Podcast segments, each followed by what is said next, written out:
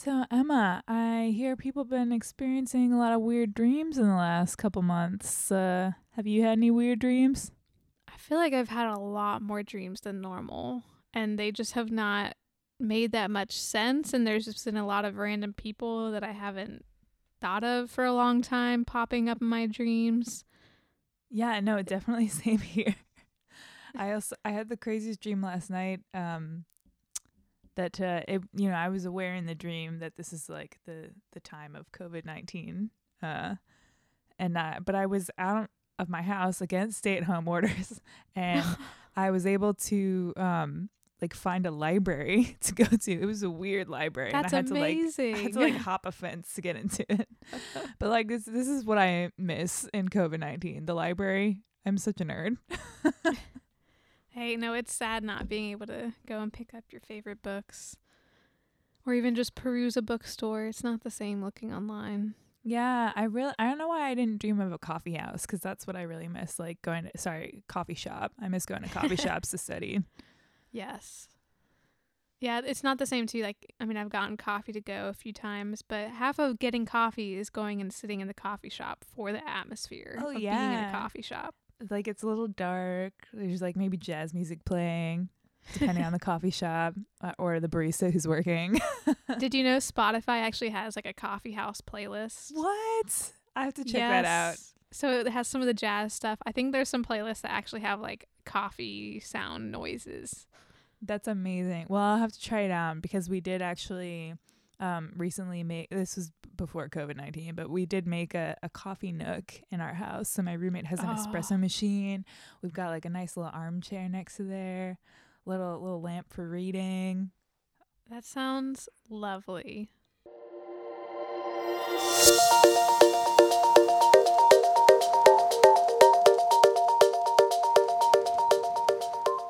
Lot of people have been having strange dreams since the stay at home orders have spread to many, many states. And some of these dreams are actually really realistic and like very COVID 19 related, um, such as coming down with a fever or, you know, dreams of ventilators. Um, but uh, others are less related to the disease and more focused on like the stressful life changes that we're going under, um, like Emma and I were saying. So a few of us, um, a few examples that I read about were uh, a person dreaming about being stuck in a cave while their hands decayed. And oh my gosh. yeah, pretty terrifying. And another one was about a woman who was attending a fancy gala, but she was wearing like a face mask and her gown was made out of toilet paper. That's crazy. I don't think I've had any COVID 19 related dreams, but I've definitely had some weird ones.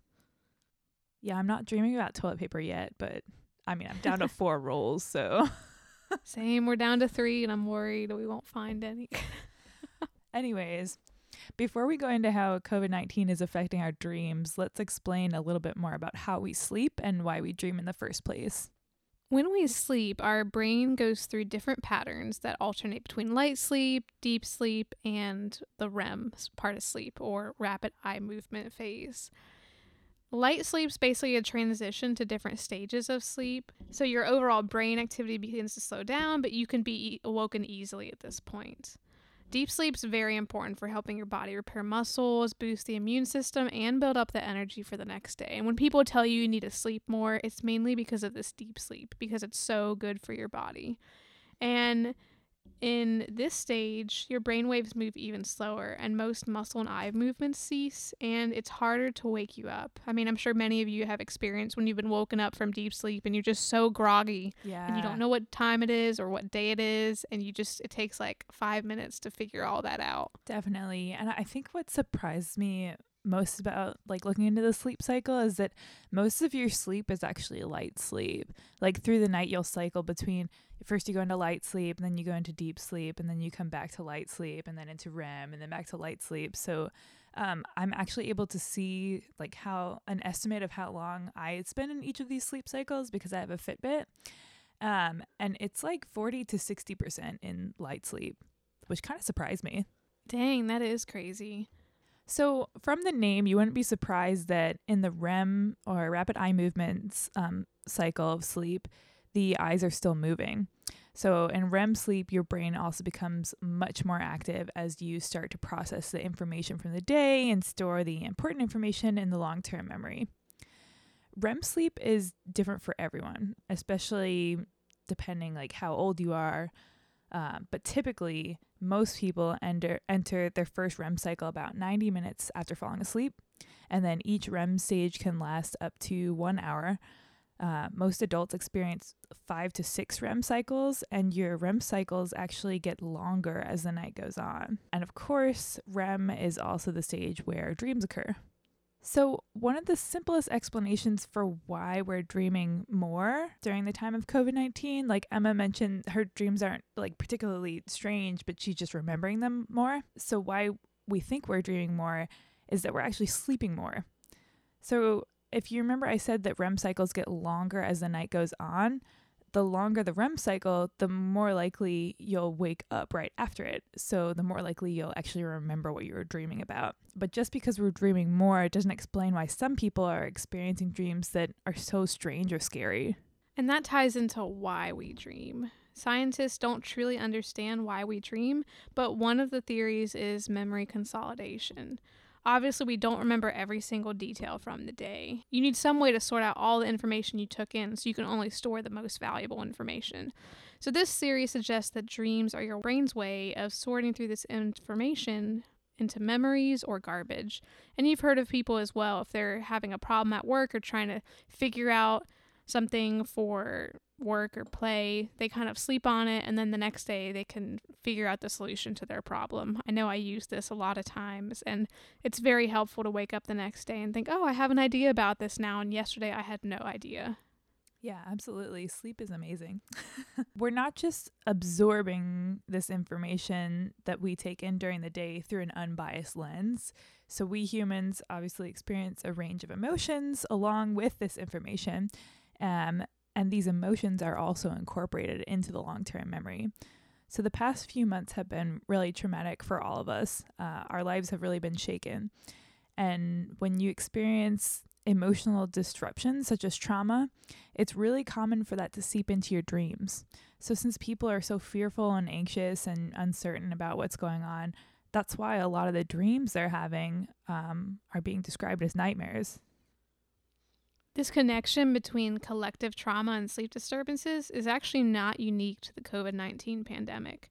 It's also frequently observed after other natural disasters. So, for example, after a 2009 earthquake in Italy, many people reported sleep disturbances such as nightmares. And researchers found that the seismic map of the earthquake actually overlapped with the geographic location of the individuals who were reporting sleep disturbances.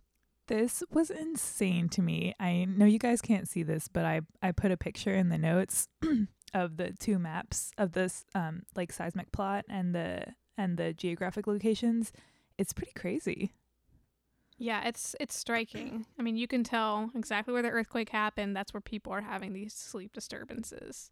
While trauma may explain why we're having more nightmares, it doesn't explain why the nightmares are so strange. So one idea I read in a National Geographic article, it's it's not proven, but I thought it was an interesting idea, was that the stay-at-home orders may be limiting the stimuli that we're taking in during the day.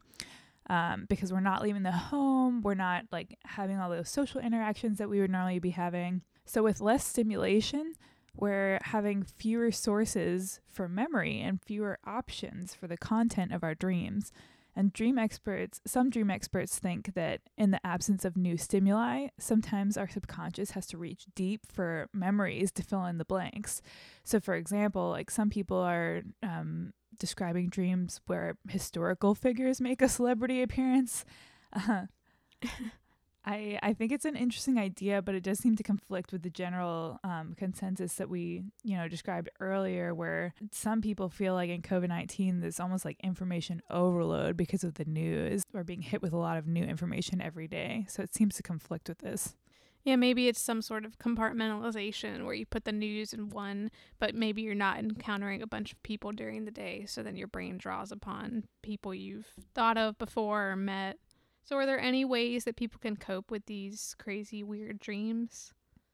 Yeah, luckily there are. So, experts urge this might sound simple, but they say that peace of mind will lead to peaceful dreams. So they really recommend being kind to and taking care of yourself, um, and that this will help decrease any nightmares that you might be experiencing. So, um, how, how have you been coping with COVID 19, Emma? I think the first two weeks of quarantine, I was super invested in keeping up with the news, reading up on new research, and then trying to like be a science communicator to explain that to people. But over time, I just found that I was very anxious about it and not enjoying reading the science and just that it was weighing on me. So, one thing I've done is I've really limited when I look at the news, and even if I read an article, I often don't read more. Like I feel like I'm not up to date on all that's going on, but it's almost a better thing because I'm not focusing on it so much and it's definitely given me a lot more peace of mind. But as a scientist, part of me feels bad because I think I should be knowledgeable and up to date, but right now it's just not a good idea for my mental health. It's just so much and it's so hard to to stay up to date when like things are being um, published so rapidly. And then you know, you're also trying to stay up to date in your field. Like I'm sure being at home, you're doing a lot of reading for your own project. So that's also overwhelming to be just reading scientific literature all the time. Definitely. I saw on Twitter that you're reading Gone with the Wind. I just finished Gone with the Wind and it was it was an interesting book to read during this pandemic because they go through a lot of trauma from the Civil War and then Reconstruction and almost losing their house. So there were times where I was like, okay, they're coping with it this way. How can I cope with the pandemic? And honestly, my husband and I have not been that affected. So it's not been very traumatic for us at all. But there's still some of that anxiety just with the, the unknown and the uncertainty. But Rachel, how are you coping with the anxiety of COVID 19 to make sure your dreams are peaceful? Well, I'm trying to limit news intake, but I'm not doing it so successfully. uh, I really need to turn off my CNN alerts because it's just so distracting when these alerts just pop up just like a text message and it's impossible not to read the headline and start worrying. But um, I am trying to um, just take everything I see, especially in the headlines, with a grain of salt um, since there's so much information I'm not going to freak out until I read the primary paper if I do like have the energy to go do that. Um, uh, so just trying to stay calm with that. Also, like keeping to a regular routine has really helped me. Um, yes. You know, working from home is a struggle. Uh, so just making sure I, th- this sounds stupid, but just like getting up at the same time every day, shower, get dressed, and be at work at a certain time. Uh, no, I found that helps so much too. Just having that structure. Yeah. Um, because I can't control so many things in my life right now, but I can control when I wake up. uh, and yeah, um, also trying to do some things like for fun. So I'm still doing my half marathon training, which was supposed Woo-woo. to be in April. Um, but obviously that's canceled. Um, but I'm like s- keeping up with the training anyways, it's like nice to get outside. Yeah, I have really been like if I have any meetings where I don't have to have my video on, I've just been going for a walk while those meetings are going on, and it's beautiful outside, and I'm getting a tan, so oh yeah, working out pretty well. We even have a little table outside on our deck, so sometimes I work outside. Oh, that's awesome. Um, but yeah, these are all things that the experts recommend. I mean, like their number one suggestion is to limit news and news intake because that's probably the most stressful thing. But then you can also do other things that we mentioned, like exercising, um, maybe picking up an old hobby, things like that to decrease your anxiety. And they say that um, meditation also helps a lot, d- depending mm-hmm. on the mm-hmm. person. Um, I've found that's really helpful in the past. I think I'm going to pick it up again next week. Yeah, that's something I've started doing too, trying to be more trying to focus on like one thing at a time just since there's so many things I can focus on now. So I've been using more meditation and more like dedicated prayer time and that's definitely helped my mind kind of just calm down definitely. and realize oh I can think about one thing at a time and it's okay. Yeah, it feels overwhelming with all the different things happening at once. So mm-hmm. focusing on one thing at a time, I like that. um so dreams can often tell us about emotions or feelings that we normally repress while we're awake. So, if none of these coping mechanisms that we talked about are helping for you, then maybe the dreams are a sign that you're actually struggling more than you think. So there are a lot of like free wellness sources that you can find online. And I know Emma is part of the science writing and communication group at UNC, and they put together a list of mental health resources on their website, um, which we'll put in Mhm. the show notes. I think some of these are for UNC students only, but some of them are just like broad resources, right, Emma? Yeah, there's there's some like specific for our counseling programs at UNC, but then there's also different articles like from Nature or some other places trying to give you ways to kind of calm down and focus on what's important during this pandemic and not not get so overwhelmed with everything. So take a look at those and then keep in touch with family and friends. I know it's hard when we can't actually go see them, but there's a lot of like virtual ways to stay in touch with your support system. Yeah, there's some great ways. My husband and I started playing tabletop, which is a way you can play board games with other people online. Wait, what? On Steam? On Steam, yes. Yes. I I okay, I don't fully understand how this works, but I've been playing this with Dustin too. That's awesome. Yeah, we had a friend who like set up the whole board because we we said we have no idea what we're doing because it's it's kind of a weird graphic interface, but it is so much fun to be able to play like some of these games. We'd go and play at friends' houses, just calling them up, having a video chat, and hanging out. Oh, I know. These are I'm so impressed with the tabletop simulator. It's like legitimate board games that I would play uh, Oh in yeah, real life. yeah. So one final thing is that um, if you're having weird COVID nineteen dreams, then Harvard sleep researcher Dr. Barrett actually wants to hear about them. So we're gonna post a link um, to a survey in the episode notes, um, where if you've been having some weird dreams, um, you can share it with this researcher. She's um uh, has an ongoing study right now about all the strange dreams that people are having in the wake of the pandemic. Oh, that's really cool. A great way to make use of like all the things happening.